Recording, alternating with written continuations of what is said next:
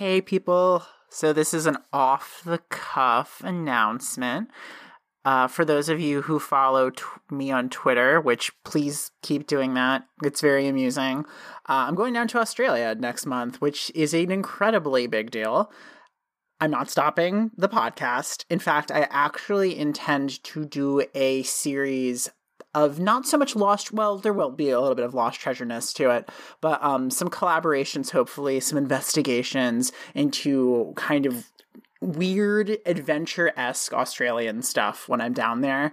I have yet to decide if that's going to be a limited series that I'm going to squeeze between um, the season break. Not sure yet. Maybe it'll go on Patreon, but you'll definitely know about it. I am going to let everyone know that there will probably be a little bit of a buffer period um after the la- like the I think the second week in January um when I'm not going to be releasing any content because I'm migrating to another continent on the other side of the planet. So that's just to say around second week of January I expect the last episode for I would say a couple of weeks until I get my feet on the ground. I'll still be active on Twitter. Yeah. So that's that. Um and I have an ear infection as of this recording, so I'm going to really do my best with this, but you know, it'd be like that. Okay, bye. Samarkand, capital of the Khwarezmia Empire, 1219.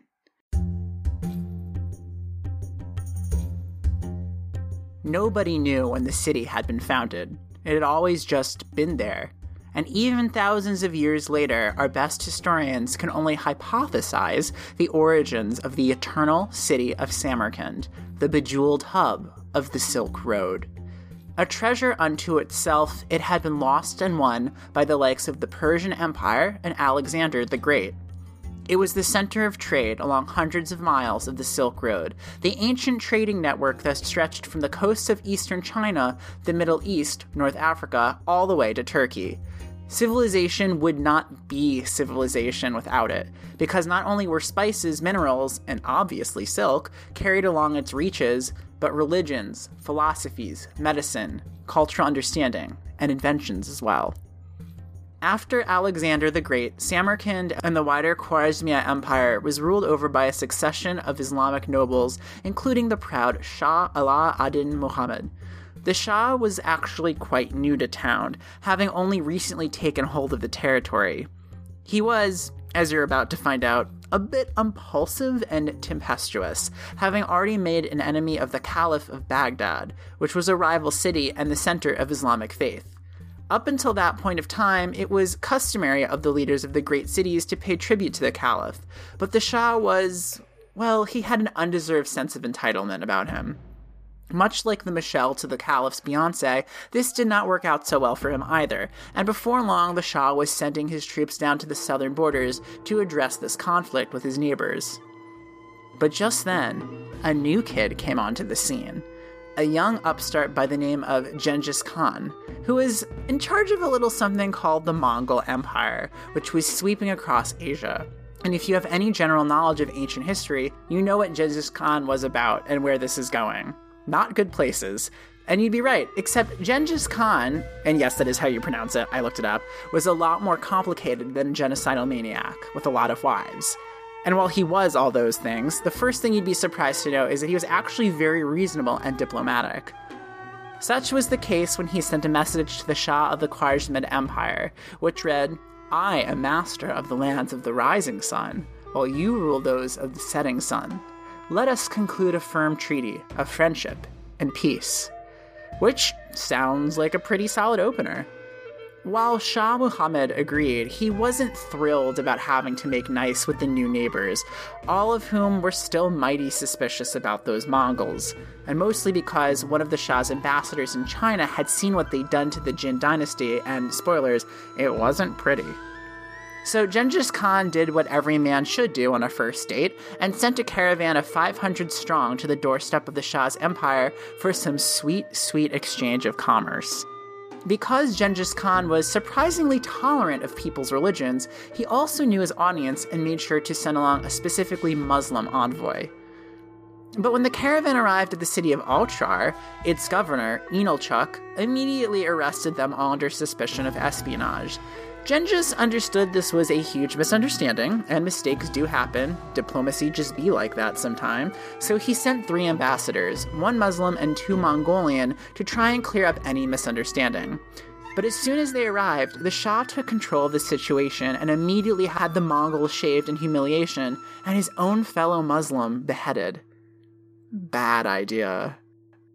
When the Khan's ambassadors arrived without an inch of hair on their heads, Genghis was furious. He considered diplomats and ambassadors on the same level as priests for their duties in keeping peace among nations, and so he took this as a grave insult. It was one that the Shah, as well as pretty much all of the Khwarezmid Empire, would soon come to regret. But we'll get there in a bit. For all of Genghis Khan's notoriety, which includes taking over most of the known world and decimating the population of Asia by 5%, there isn't a whole lot known about his death and burial. Where was Genghis Khan buried, and what treasures would you entomb with one of the most feared emperors of the last millennium?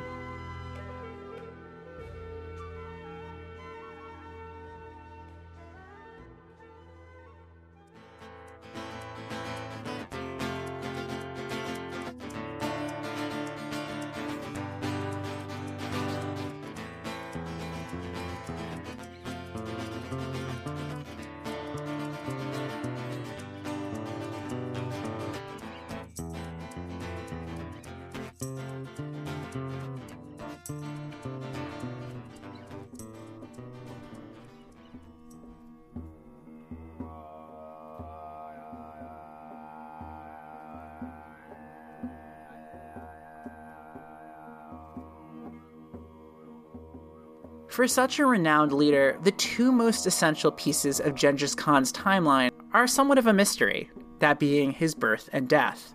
The boy who would become Genghis Khan was born near the Mongolian river Onon, roughly around 1162, to the son of a clan chieftain. His given name was Temujin, and it was said that he was born clutching a blood clot in his fist, an indicator that he was destined for greatness. But within the first nine years of his life, Temujin was mostly destined for an arranged marriage. His father handed him over to the patriarch of House Dai Setsen, a neighboring clan, to work as a servant. At age 12, he was to marry one of the daughters of the clan, Borte. Temujin lived in a world where one's destiny was tightly controlled, and from an early age, the future ruler of the Mongol Empire was expected to follow the script. While indentured at House Dai Setsen, Temujin's father, the clan leader, was intercepted on a return journey home by the rival Tatars. Instead of combat, the Tatars offered the clan leader food and drink. It was a trap. The food was poisoned, and Temujin's father died. The young man returned home to try and take his place as the new chieftain, but the clan deemed Temujin an inexperienced outsider, acting against what was expected of him, and they abandoned him and his family to their fates. The family of the former chieftain fell into desperate poverty, and for the next several years they had to forage for food on their own. No doubt, this humiliation and denigration shaped Temujin's future character. He was also bitterly angry at his half brother, Begter, who had made overtures to not only take over as head of the abandoned clan, but to marry Temujin's mother as well. Temujin's mother, Holun, was recognized as a wise and honorable woman who had raised Temujin in absence of a father and taught him the importance of diplomacy. Naturally, Temujin wasn't going to let some startup defile his mom, so he responded by taking Begter out on a hunting expedition and killed him. Happy times, people! Believe it or not, it got worse for our future Khan. Since his family was without protection, Temujin was captured during a raid by a rival clan. Somehow, he managed to convince one of the guards to let him escape, which he did, and he would later go on to appoint the guard and his son as two of his future generals. At age 16, Temujin married his arranged wife, Borte, and by historical accounts, they were deeply in love. So much so that when Borte was captured by the Merkit clan, Temujin rounded up his best men, including his future rival, Jamuka, and stormed into the Merkit territory to successfully rescue his wife. Though the future Genghis Khan would take on over 500 other wives, you know how it be, Borte would remain his only official empress. And because nobody can resist a dramatic love story, this war against the Merkit earned Temujin major acclaim. However, it ended up putting him at odds with Jamuka. You see, as leader of one of the other major tribes, Jamuka favored a traditional Mongolian monarchy system. But Temujin had suffered firsthand at the failings of the aristocratic tradition and advocated for a very forward thinking, merit based system when it came to awarding positions and titles which must have been a good platform because after a renowned shaman proclaimed Temujin their future leader, he ascended as Khan of the Mongols in 1186. Jamuka responded in kind by raising an army of 30,000 strong and overthrowing the new leader. But it wasn't a clean victory, and Jamuka was very bad at optics, especially when he decided it would be a good idea to boil 70 youths from Temujin's army alive, a horrific statement that only ended up backfiring on the usurper. The public would not accept him. Besides, you can't keep a Khan out of the game for too long. And in 1197, the exiled Temujin teamed up with the Chinese Jin Empire to overthrow the Tatars, who, remember, had killed Temujin's father. The Jin then restored Temujin to power as leader of the Mongols, he immediately went about shaking things up. First, he actually paid his soldiers, which was shockingly a big deal.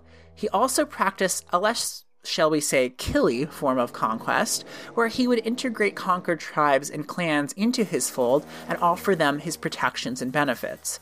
His mother, Holun, would even take in and foster the orphans of the soldiers that Temujin's armies had killed. By 1206, Temujin had managed to unite or subdue the main tribes and kingdoms of the region and unite them under a unified Mongol empire. He was bestowed the title Genghis Khan, meaning universal sovereign. And he really was a big deal, especially when it came to influencing the Silk Road. Of important note was Genghis Khan's tolerance for most religions, and in his region of the world, there were a lot of them. Though he himself worshipped the traditional Mongolian sky god Tengri, Genghis Khan was a multiculturalist who was interested in what philosophies and wisdoms other religions had to offer. He also introduced the concept of paper currency and a postal system. A few hundred years after Genghis Khan's reign, Italian diplomat and philosopher Niccolo Machiavelli would ask the question is it better to be feared or loved? Genghis Khan inspired both fear and love from his subjects in equal measure, and found it to be a recipe for success. By the time Shah Ala ad-Din Muhammad of Samarkand had captured Genghis Khan's peace brokers, the leader of the Mongol Empire was already known for his fierce reputation. But this didn't stop the Shah from contesting the Khan's authority. In 1219, the Mongols traversed the Tian Shan Mountains, a natural border between the Mongol and Khwarezmia Empire, and launched their brutal assault. The first city to fall was the one that had captured Genghis Khan's diplomats, the city of Otrar, ruled by Inalchuq. The siege went on for months until a frustrated individual named Koracha, who despised both the Shah and Inalchuq, betrayed his leadership and opened the gates to the Mongol army. Inalchuq fled to the tallest spire on his fortress and pathetically began throwing its roof tiles down at the invasion until he was captured and executed. But this did not stay the Khan's wrath. The next city to fall was Bukhara, which the Mongols virtually snuck into by enlisting the guidance of captured nomads. They were able to guide the Mongols through the once thought impenetrable desert by way of a network of oases. This effectively brought the Mongols to Bukhara's back door and thwarted any strategy the Shah and his army had intended to implement. Most of Bukhara's citizens were killed or enslaved, and the city razed to the ground. Next came Samarkand, the Shah's seat of power. Having captured enough of the enemy, the Mongols decided to make use of their victims by using them as body shields against the Samarkand garrison's bows and arrows.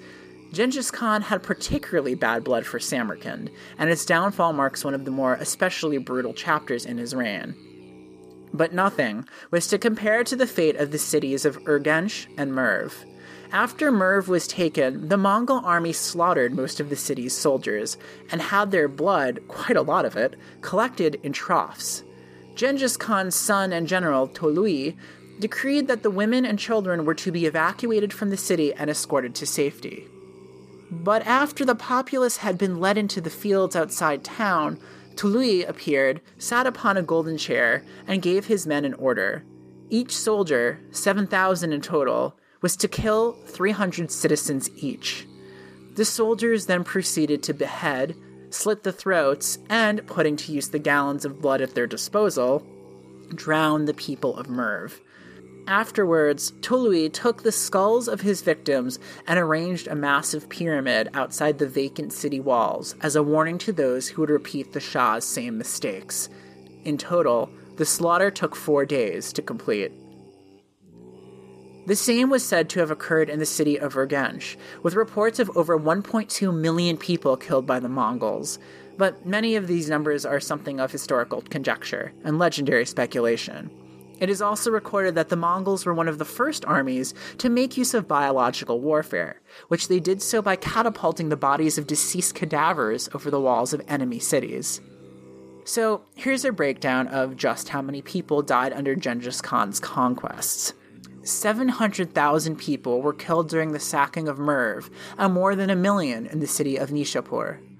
Due to a combination of genocide and resulting famine, the entire population of Persia may have dropped from 2,500,000 to 250,000. The population of actual China fell from 120 million inhabitants to just around roughly 60 million people. But history cautions us that some of this might just have been due to poor census taking procedures during the 13th century. As for what we would recognize today as modern Russia and Ukraine, the Mongols killed about half the population as a whole after their siege of Kiev, and they left 2 million dead in Hungary. Genghis Khan shaped civilization for both the better and worse during his time, more often than not taking on the role of history's vengeful god.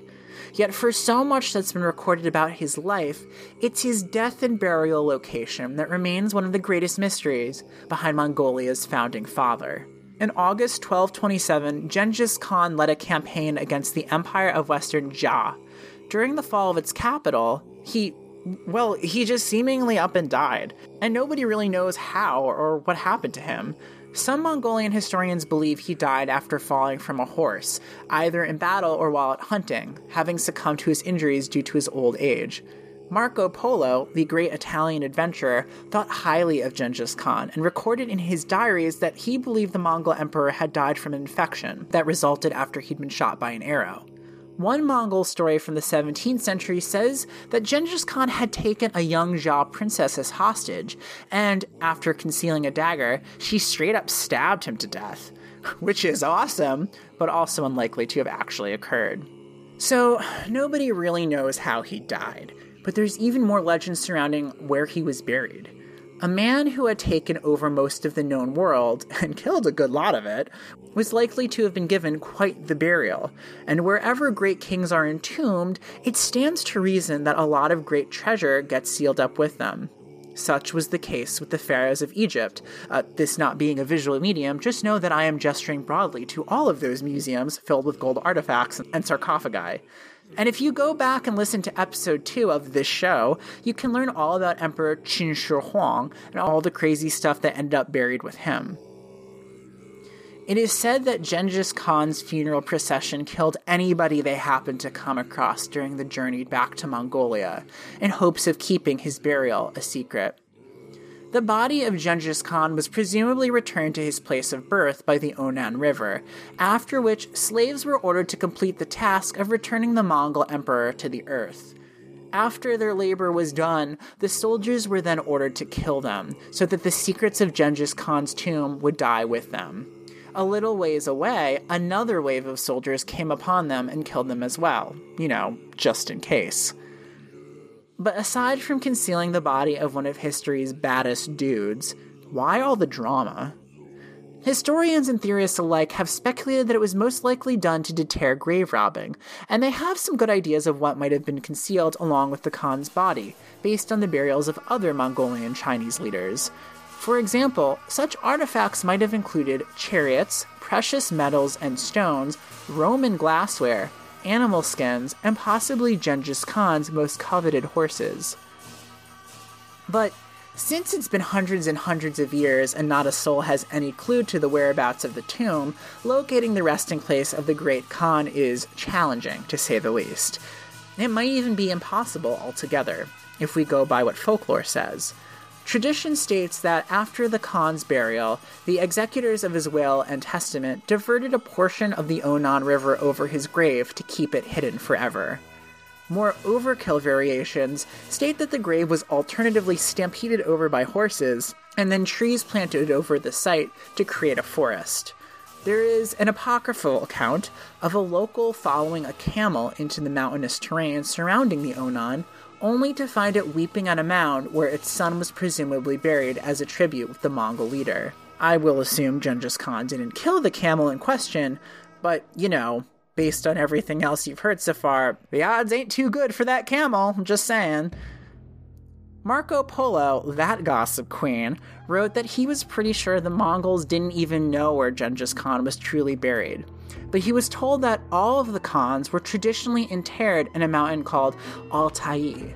While the Altai mountain range does exist, and there have been burial grounds of nomads found within the vicinity, there are no records of any sort of royal interment to be found here. Echoing Polo's sentiments, scholars of the Yuan dynasty in China frequently believed that all of the Khans following Genghis were to be buried in a place they called the Qinyan Valley. However, they neglected to, you know, tell anybody where exactly that place was. Yet, if we tug on the he was buried near a special mountain thread, we find that there are actually a few different places in Mongolia that might fit the bill. One of the more suspicious candidates is the Burkhan Khaldun mountain.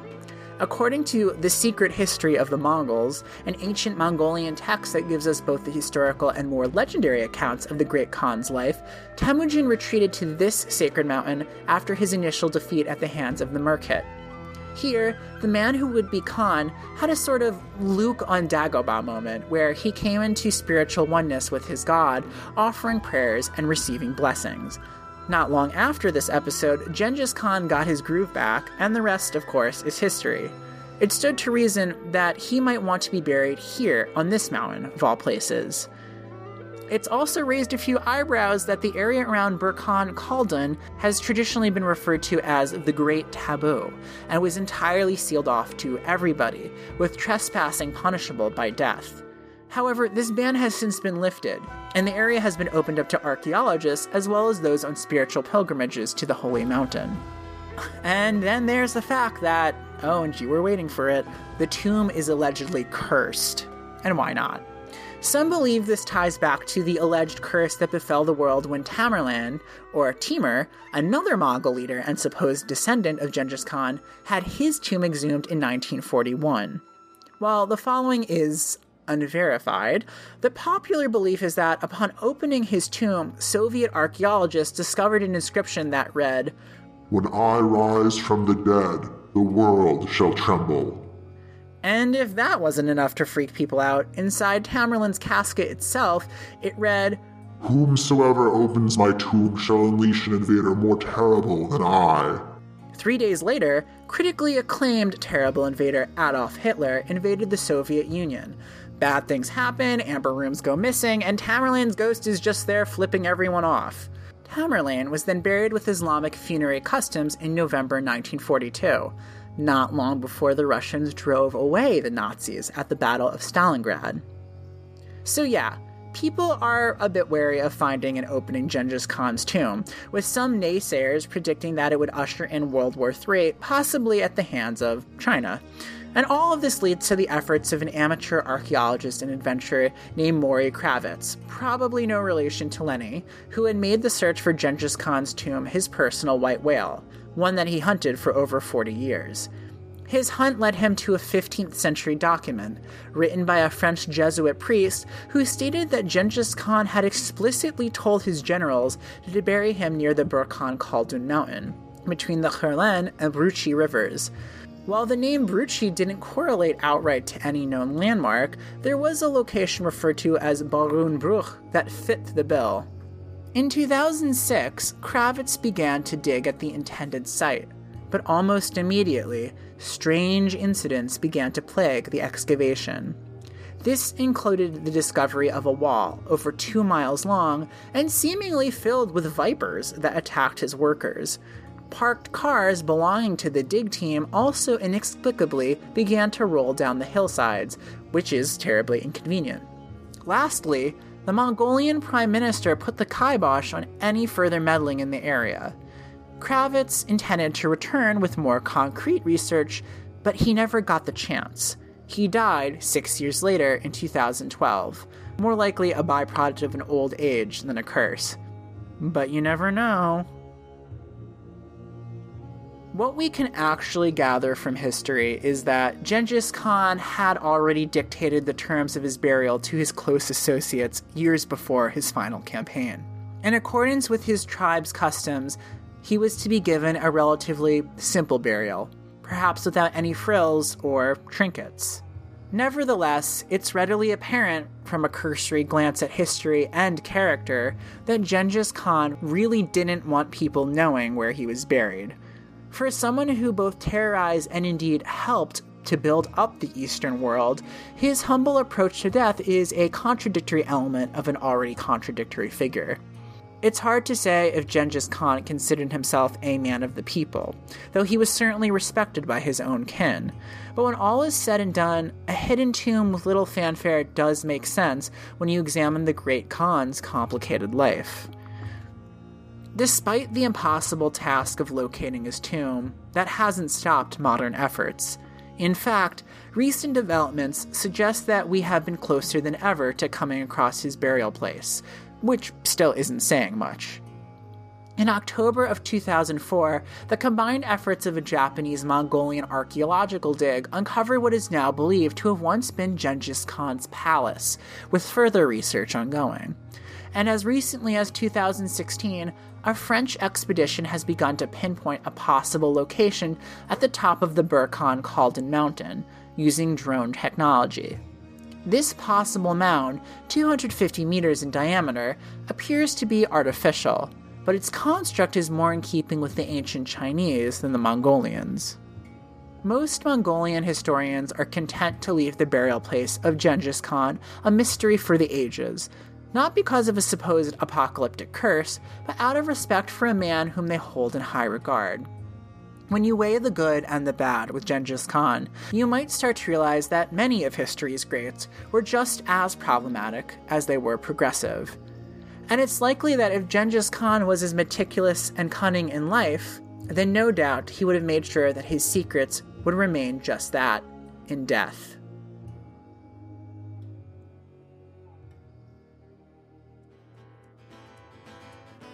This episode of Relic was written and produced by me, Maxwell. If you like this episode and want to help me conquer the podcast world, then you can give me a five star rating or review on Apple Podcasts and iTunes. You can also connect with me at Lost Treasure Pod on Twitter and check out our Patreon. We'll actually be having some new Patreon content very shortly. I am doing a collaboration with Spoop Hour, and if you're a nerd or like video games, definitely stay tuned. Next time, a short episode, just in time for the holidays. The New Testament speaks of the three wise men who attended the birth of Jesus of Nazareth, but offers little in the ways of identification. Who might have been the historical candidates for these three travelers, and what was the significance of their treasures? The adventure continues.